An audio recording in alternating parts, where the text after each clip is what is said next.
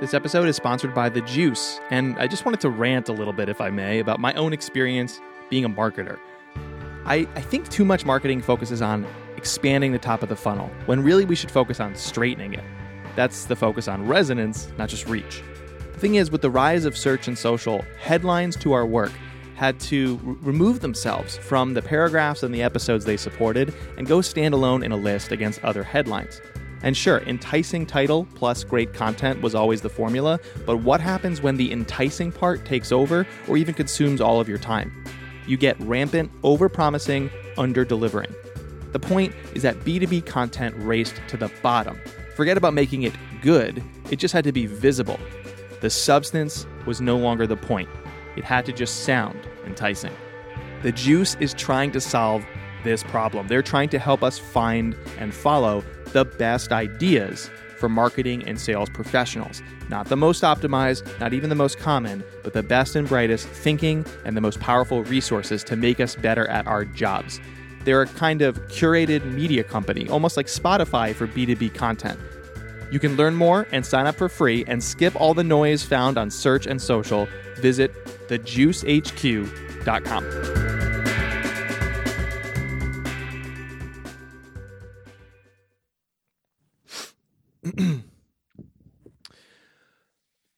uh,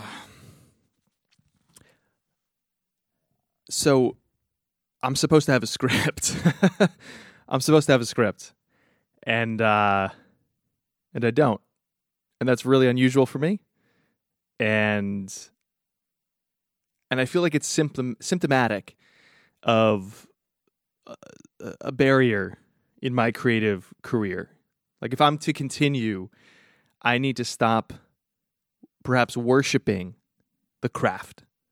I talk a lot about this on the show. The craft, creativity is a craft. It's it's it's repetition plus reinvention over time. You do a thing, then you do it slightly better. And the best part of all this is that we're here in the mud, slogging it out, working day after day after day on a thing that's learnable. And then I, I turn my attention to a big problem, something that frustrates me, something like why people obsess over reach instead of resonance, or what it even takes to resonate at all. And I think, okay, well, everyone's out there teaching reach, teaching revenue growth. Well, what if we can learn how to resonate because it's teachable, because it's learnable? It is also a craft. And I think sometimes I, I hide behind the craft part of this work that we do. And that's why I always need a script. And I think the next phase or evolution of my career has to be betting on the skills that the craft has helped me hone. I'm good on camera. I don't do much video. I, I was a public speaker for four years. That was my main business. I still do a lot of speaking, but like that was the business for a while. I don't rely on that as much. I don't bet on my ability to riff. And you might be thinking, Jay, you haven't said anything like approximating um or uh in this whole rant here. And it sounds polished. And I would say, yeah, I know. Like, I, I think I have some abilities here that don't require me to put so many safety nets around me. But I keep doing that. I keep I keep thinking to myself like, wow, they do it so great. Wow. Only if only I could do it that way. Wow, if if I could get past that gate, gatekeeper. Like I'm I'm enamored with the what could be and what might be instead of looking at what is. I've worked my ass off. I'm tired. This this shit's hard to do this independent creator thing to get on the microphone day after day after day when you're exhausted, when you didn't sleep well, when your kids got you up early, or at all hours of the night, when you're stressed out about money or you're stressed out about whatever, the acclaim of an audience. It's fraught. That's what I'm trying to say. Perhaps poorly, because there's no script here. We all struggle with our own versions of these internal barriers, these obstacles, these maker monsters.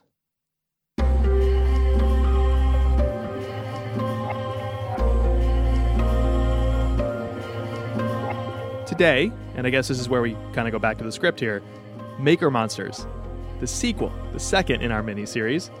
These internal barriers that so often hold us back, that creep up and grip us. They drag us back, hold us down, and we have to wrestle with them and defeat them, or maybe befriend them to continue our creative journeys. And because we aren't often dealing with just one Maker Monster, in this episode, we're bringing you two. Two different Maker Monsters that are cousins? Siblings, maybe? Either way, they're both about our sense of worth and how many times, most of us, too often, conflate our sense of worth with the work that we do. And so, the maker monsters that we're going to meet today, we're going to confront them and hear from some very successful creators about how they still battle them and how they manage to push forward even still. Uh, these maker monsters bookend our process, where one seems to attack us most notably before we ship something into the world, and the other creeps into our minds after. Yes, it's time once again to battle some maker monsters.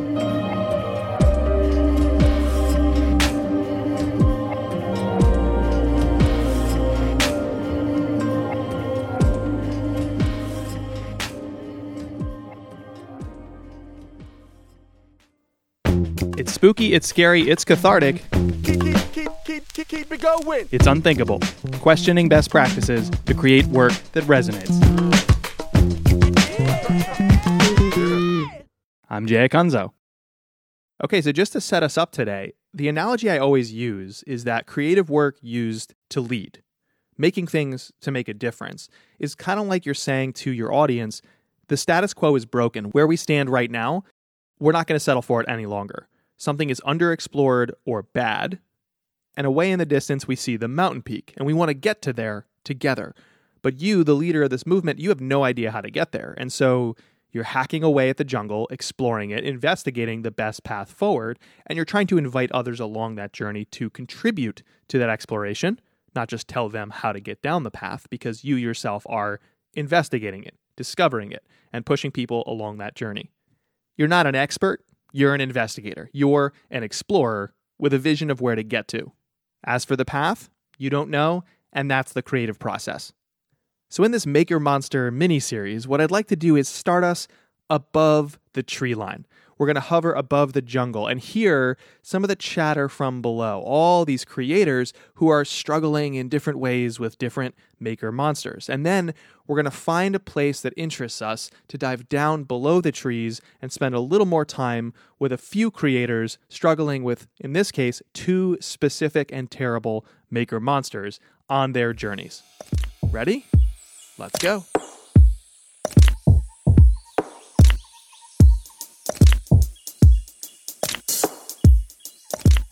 assuming that you have more time than you need. It is a lack of it is a lack of self control in some cases, but it's definitely a lack of discipline.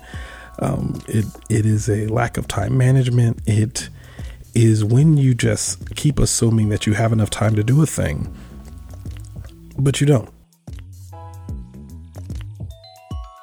So I start to notice myself maybe not taking care of myself as often. I'm not uh, cleaning the house, I'm not uh, preparing as healthy meals. I can just tell that the other parts of my life, other than business, start to fall to the wayside, and I'm not taking care of myself as often. So, really, instead of doing more, what we want to do is focus on how to be great at less. Very, very challenging for a content entrepreneur to do this, but that's what we have to do. When I when I sit down to start a project, I often look around me and I think that already exists or uh, how how can I enhance that conversation? I don't think I can. What what perspective or point of view do I have that's original and different and complementary to these other points of view and I'm always like, I'll get to it. I'll get to it. I'm afraid. I'll get to it. And the fear could be irrational. Could be something that I'm perfectly good at, but just don't feel like doing, or I just I'm not in the mood to do it, um, or I haven't really thought it through, so I don't know how it's going to go. I don't have all the supplies that I need, so I don't feel confident doing it with what I have.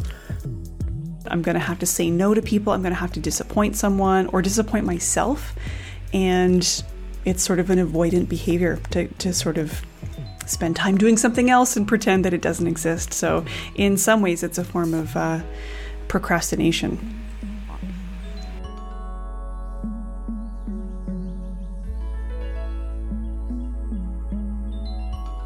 It's time now to dive below the tree line and to meet some creators who are very generous and very vulnerable and forthcoming with their stories and their ideas all around two specific maker monsters that they struggle with that again relate to their sense of self worth that I think you and I probably deal with all the time too.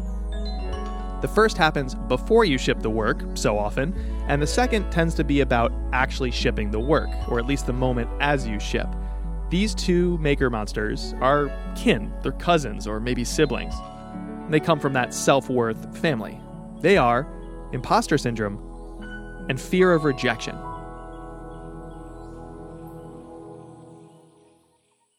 Hi, my name is Natalia Aldana, and I'm a journalist living in Brooklyn, New York. Natalia is a multimedia journalist and international news editor. Her work includes producing audio for the Al Jazeera Media Network and, as a student, launching the first bilingual student paper in the entire California State University system. That's a network of 23 different campuses serving more than 37,000 students. About four months ago, I quit my job as a producer, um, working within a major news organization to become a fully independent freelance writer. So, as I've been working on my creative process, uh, there's definitely been some internal monsters that are posing a challenge to my creativity. The main one being imposter syndrome. Okay, and let's also meet another independent creator, Aisha White. I quit my job last year. I'm now on this journey of pursuing something on my own. Aisha is an independent arts organizer and consultant. She helps use creativity and the arts as a means for calling for positive change. For example, she served as a creative director for a movement called Biden Be Brave, a community of black, brown, and indigenous communities calling for climate justice and the passing of the Green New Deal. One of the hardest lessons has been like, you don't need an institution to tell you that it's okay. You don't need a boss to tell you that you can work on this project. You have to do it yourself. I have become a lot more confident throughout the years. But lately, the imposter feeling has been creeping in when I sit down in front of my laptop and I'm like, okay, Natalia, let's get this independent career thing going already.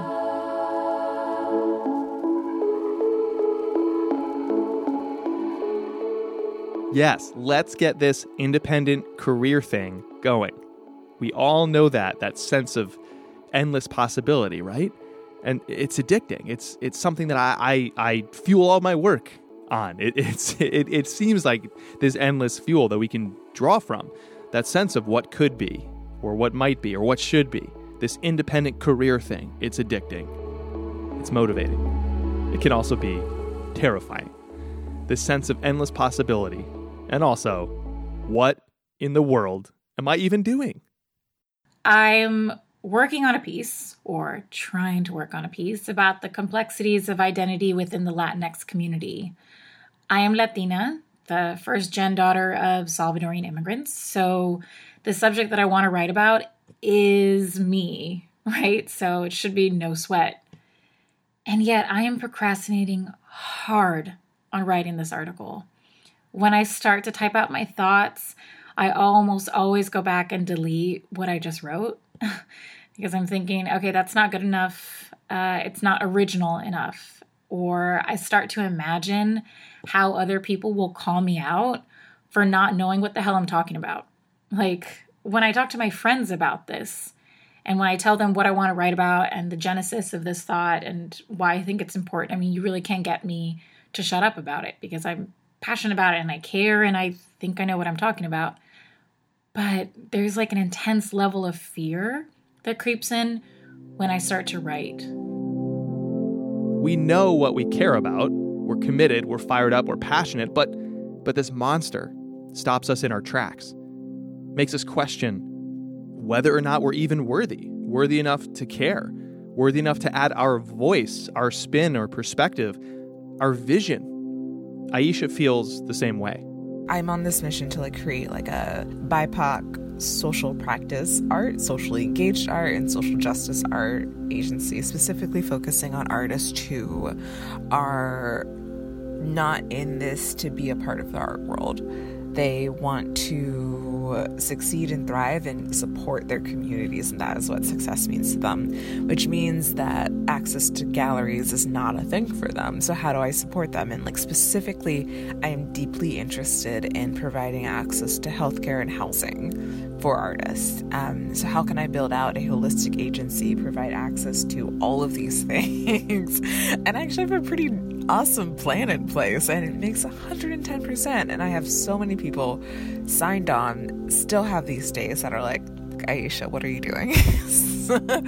Go get a job and just sit at a desk and pay your bills.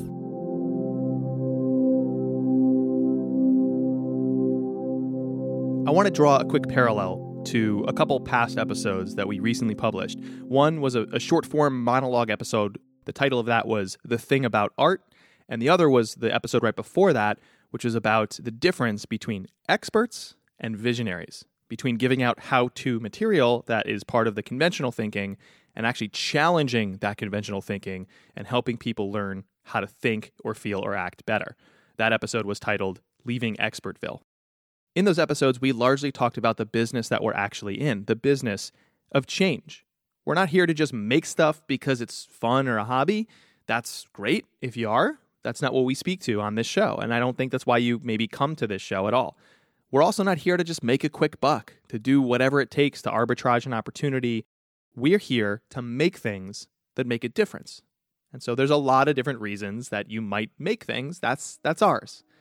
And to do that, to act more like a visionary who challenges something stale, to embrace that art is not just paintings and sculptures, but anything created to change people that might not work. All of these ideas almost bring out our imposter syndrome because we're doing things that we know inherently do not follow suit with the rest of the status quo that we're challenging, with the conventional wisdom that we're challenging. When we're trying to do something original, something refreshing, something that resonates deeper in a world that so often trends shallow, I think imposter syndrome is just part of the journey. It's, it's a companion, this monster. And it's also not that fun a companion, not an easy house guest, not an easy travel buddy, uh, not particularly considerate, and, uh, and pretty rude, actually. And it's not as simple as just saying that you're feeling insecure, because what's at the core of feeling like an imposter is in the word itself. It's feeling that you're a fraud. Like you've somehow made it through your work, your academic life, or whatever it may be where you need to exemplify your accomplishments. Like you've made it through with luck. Like you believe that the value of your work is determined by how difficult the work is or how difficult you're working. And you think that even after you do all that hard work, that your work is never enough or that you are not enough. And I just have this like deep fear that someone is going to find me out, that I'm a fraud. So, how do we deal with this obnoxious and sometimes awful travel companion? As part of this Maker Monster mini exploration, we talk to somebody else who has another fear that is also within many of us, I think, and I think it's related to imposter syndrome. It's this fear that maybe we aren't enough, that we'll fail, that maybe they'll say no to the idea or the offer, to whatever it is we're trying to do. And I think this freezes us in place as we're trying to push further. And I get that. And I'm somebody who's wrapped in privilege, wrapped in privilege, wrapped in privilege. But if you're if you're driven, if you're trying to create things that resonate deeper, if you're trying to separate from the noise or just serve people better, we have to wade into that unknown space. I've quoted him here before. I'll quote him a million times more. The quote I love most about creativity comes from David Bowie, who talks about wading slightly further out into the water than you're comfortable, right to where your toes just barely don't touch the bottom. And it's right there that you're in a position to do something exciting. I think that's what the work requires. Don't get wildly uncomfortable. Sure, you might face that once in a while. Push yourself slightly out of your comfort zone. And I think that's my job is to push you slightly out of your comfort zone. And hopefully, as you're out there in the water, starting to bob and worrying about the waves, you can look sideways at others like you doing that, others you might hear on this show. But that's the work, that's the job, pushing yourself slightly further and then doing it again and again and again until somebody says, Wow, you're able to go way out there. But it never felt that scary for you.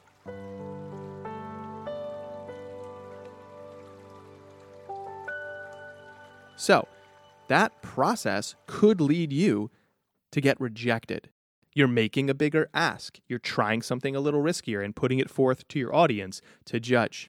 When we enter these unknown professional spaces and projects and tasks, we face another maker monster. Maybe he's an aquatic one, given the analogy. I don't know. But that other maker monster, that sibling to imposter syndrome, is fear of rejection.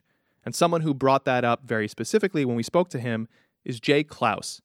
He's a podcaster, a course creator, and one of the leading voices in the online creator movement, content entrepreneurs. And he hosts a successful podcast called Creative Elements. And yet he faces this monster, fear of rejection. Basically, I know what I need to be doing, but the actual action that is required feels scary because I know I'm depending on the help and goodwill of other people. And so I have to put myself out there and ask for their help, ask for their partnership, ask for their collaboration, even if it has, is uh, a very low barrier seemingly. That is scary because they can very easily say no or just ignore me. And that still burns, especially with people that I've been looking up to for years, which is who I'm trying to get in touch with at this point. And instead of putting myself out there, instead of making myself vulnerable and putting myself at risk for that rejection, I often default to just not taking action, not putting myself out there, not putting my neck on the line in something that I know might hurt if I get ignored or if I'm told no. Here's Natalia again. It's like that fear and judgment of the words that I write that once published, I won't be able to take back in case it's wrong or in case someone calls me out for not being right about it.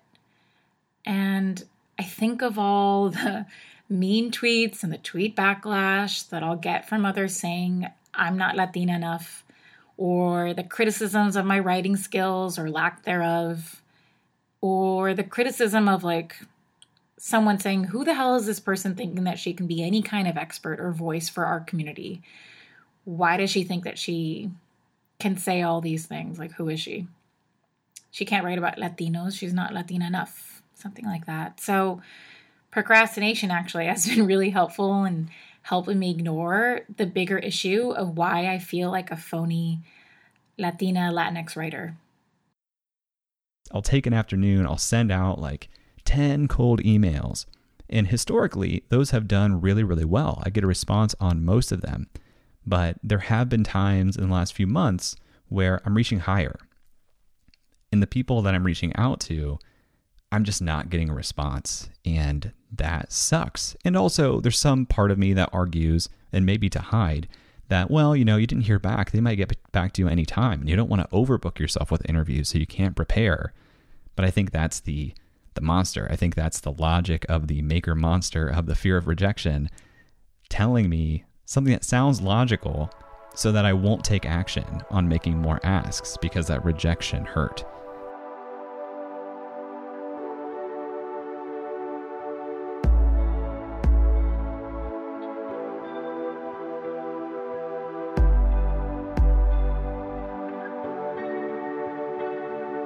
In my career, I remember a moment where imposter syndrome was starting to grip me, and something really bizarre, kind of a mental gymnast move I had to pull on myself, uh, got me through it.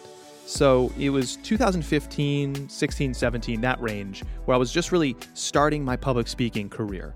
So, for those who don't know, I've mentioned it before, but just as a refresher, a big part of my business is delivering keynote and virtual speeches. And I remember when I just started doing that, I was excited. I was I was having fun because what it felt like to me was playing pretend. I was pretending. I was trying to embody what it was to be a speaker. I was going for it. I don't know if there's something that doesn't go off correctly in my brain, But when I see somebody I admire on a stage, instead of going, wow, I could never do that, I go, wow, I want to try that. Little kids do that all the time. I, I think little kids are where we can learn to beat our imposter syndrome because we're pretending. That's what I felt like I was doing.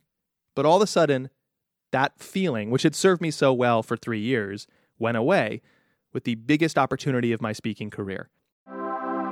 It was 2017, and I was about to go on stage in front of a crowd of 4,000 people, the largest audience I'd spoken to to that point. And it was at a conference called Content Marketing World. And the reason I was on that stage, the reason I was about to open the whole dang conference to the, every attendee, was the year prior, I was the highest rated speaker through the audience surveys. And so they award the opening slot the next year to the previous conference's top speaker. So now that's next to my name, and people know that, and you're introduced on stage. That's why you're on stage. There's expectations with it, there's stakes.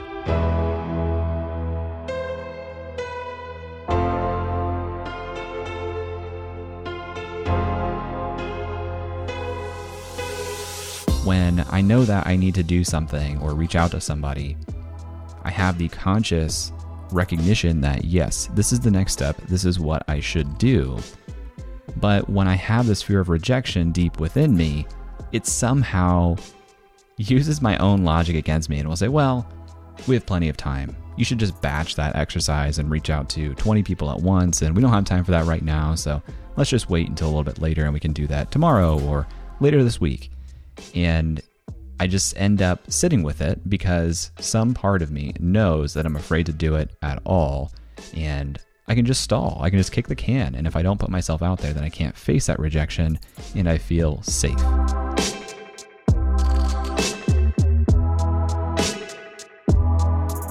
And when we introduce stakes to playing pretend, we stop playing pretend as fully we start to try and copy the techniques and tactics in a more calculated, surgical manner, instead of just trying to embody how we feel and do our best imitation of our heroes. And the best part about playing pretend or imitating our heroes or those we admire is you can't actually copy them.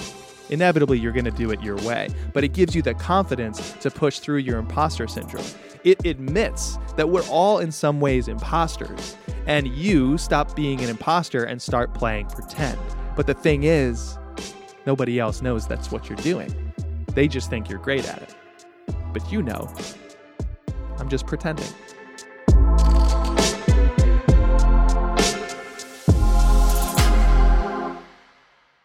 I think calling these barriers monsters is actually really helpful in working to overcome them. It's like the monster in our closet and the monsters under our bed, right? I remember when I was little, there was one night where I was staring at the creaky closet, and I remember feeling afraid of what could be in there. And you grow up with cartoons and and shows that talk about monsters and so I remember feeling afraid, but there was one moment I remember that little Natalia got the hell up out of bed, stormed and opened the closet, and boom, there was nothing in there. I'm trying to approach it I am trying to approach the fraud monster within me that way. I'm like, you know, I got to do the work. I have to write. I have to open that creaky closet door, so to speak, to basically see what might actually be on the other side. Because it could be great. And if it's not great, if it's not amazing or what I expected, well, at least I opened it to know. I keep having to remind myself that I'm not waiting for someone else to tell me it's okay. I'm just trying to go do it. Make some sort of system that you can recognize when you have this barrier. You recognize when it's happened, especially if it is kind of sneaky and not obvious that you're doing this to yourself. Find a way to make that clear and obvious to yourself so you can overcome it. And if you need help overcoming it, find someone else who understands that same struggle, sit down with them, hold them accountable to their challenges, let them hold you accountable, and together you'll get through it. It also helps to surround myself with people that I trust, people who love boosting me up and who love boosting up their, their people and their community. Because then you start to see yourself with more love and appreciation because people around you love you and genuinely appreciate you and see you for who you are. Because they don't have my internal monster within them.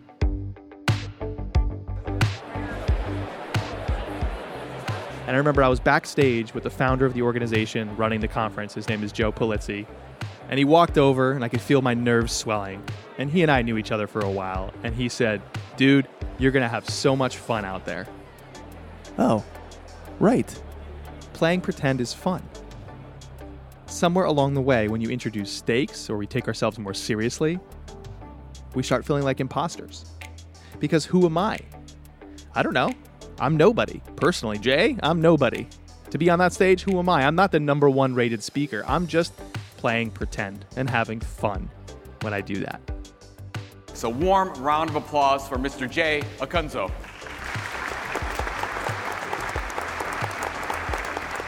So I walked out on stage, gave the audience a big smile, and with as much energy as I could muster, I started pretending.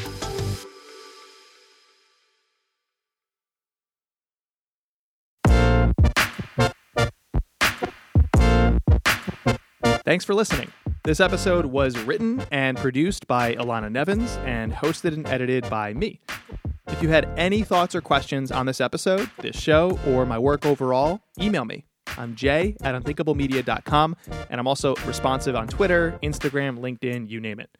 As an independent creator, I rely on the support of listeners like you. And so I have two powerful ways you can support the show. Just two. Number one is send this episode or the entire show to one friend. That's it. Somebody you think would like what we're up to.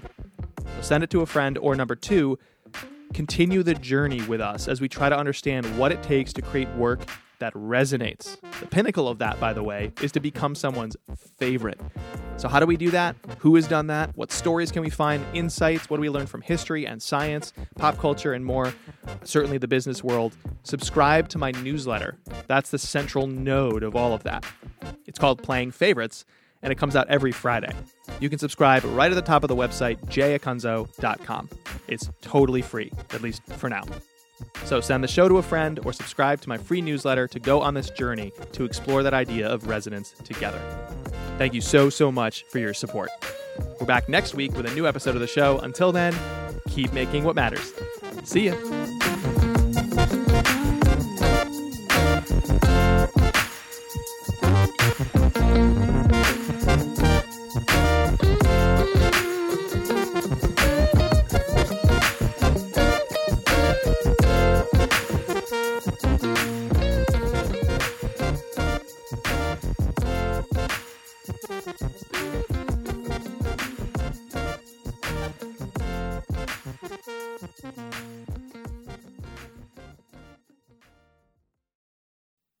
Thanks again to our sponsor, The Juice, a new kind of media company serving marketers and salespeople. I recently had a call with their team, and we agreed that the hollow and visible ideas are currently winning, but it doesn't have to be that way. I believe that being in marketing or being in sales can be inspiring jobs, focused on help, not hype. But first, we have to learn to find better ideas to inform our careers and to create better things too. The juice is helping us with the find part, and I'm trying to help us with the create part. Together, we're trying to increase the signal of the B2B web.